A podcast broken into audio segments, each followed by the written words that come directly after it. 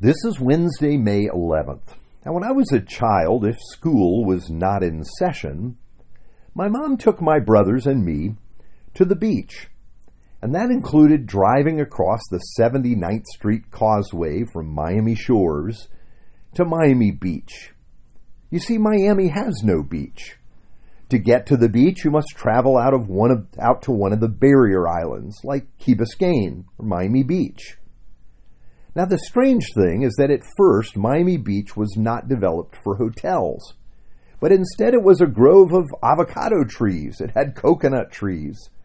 John Collins, the namesake of Collins Avenue on Miami Beach today, bought the entire island in the 1890s.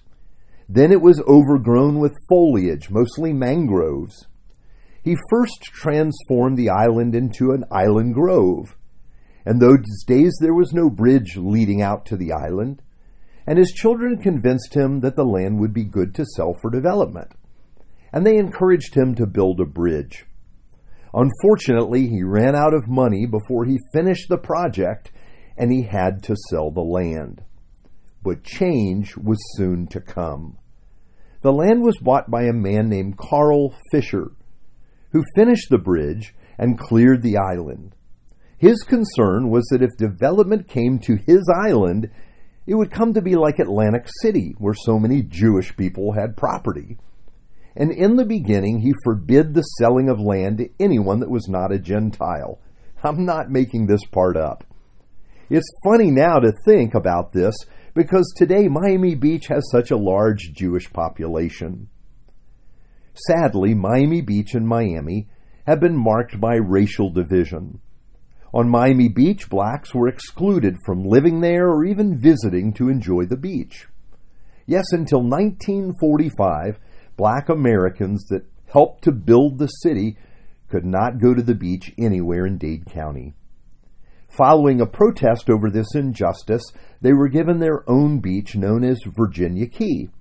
And at the time, there was no bridge to the key and it was relatively expensive to take the ferry to use the beach there. It wasn't until two years later that the Rickenbacker Causeway was completed, and this opened the, the key to black Americans and it became the place to visit. It was then that greats like Nat King Cole and Jackie Robinson, those that could not stay on Miami Beach, came to stay on Virginia Key. Now, I want to get to our scripture reading for today. This is Galatians chapter 2, verse 11 to 14.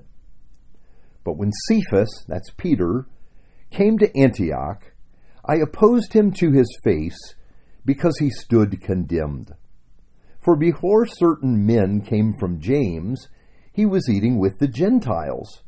But when they came, he drew back and separated himself, fearing the circumcision group and the rest of the Jews acted hypocritically along with him, so that even Barnabas was led astray by their hypocrisy. But when I saw their conduct was not in step with the truth of the gospel, I said to Cephas before them all, If you are a Jew, you live like a Gentile and not like a Jew. How can you force Gentiles to live like Jews? I need to tell the backstory of our text for today. One of the greatest challenges to the growth of the Christian faith in the very beginning were the divisions between people over religious and ethnic national differences.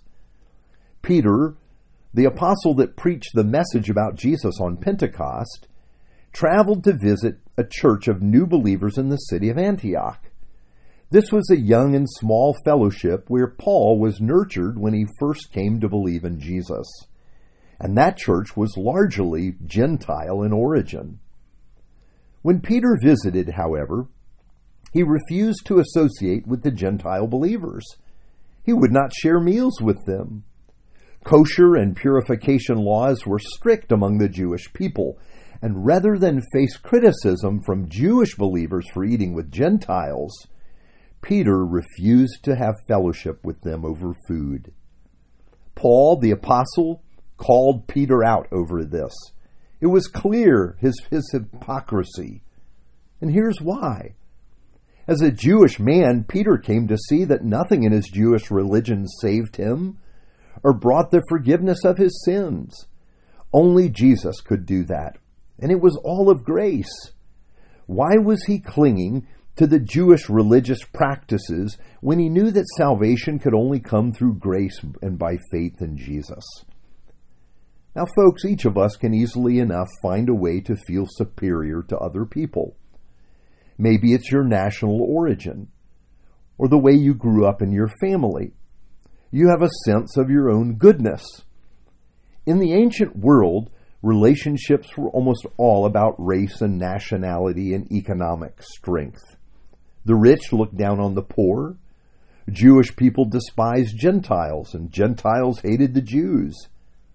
The free felt superior to slaves, and men felt superior to women. But Paul says, None of the things you claim can save you. Even the Jewish people doing their best to live the law of God failed to measure up to the perfect standard of God's holiness. So Paul explains that everyone needs grace. Why would you keep yourself from eating with Gentiles? He says to Peter. Why feel superior when before God you are not? You see, it's only in the gospel that there is the basis for seeing that each of us is in need. The ground around the cross is even. We're all in need of God's mercy. Here's what Paul says later on in that same chapter of this letter, Galatians 2:20. I have been crucified with Christ. It is no longer I who live, but Christ who lives in me. And the life I now live in the flesh, I live by faith in the Son of God who loved me and gave himself for me. You see, as followers of Jesus, we're in a unique position to bring people together, to see the walls that separate people dissolved by the grace of Jesus. Now, this doesn't mean that we obliterate our differences, but that our difference, beyond our differences, there's a source of unity. And that unity is in Jesus. Now, as we think about the history of Miami, how might we at Granada share life together across those barriers that would otherwise divide us? Let's pray together. All wise God, you determined to make a new people not set apart by national or economic status, but joined together in humility because of your steadfast love. Enable us by your Spirit to live as one people though we come from different places in the world and may even speak different languages, for we pray in your name. Amen.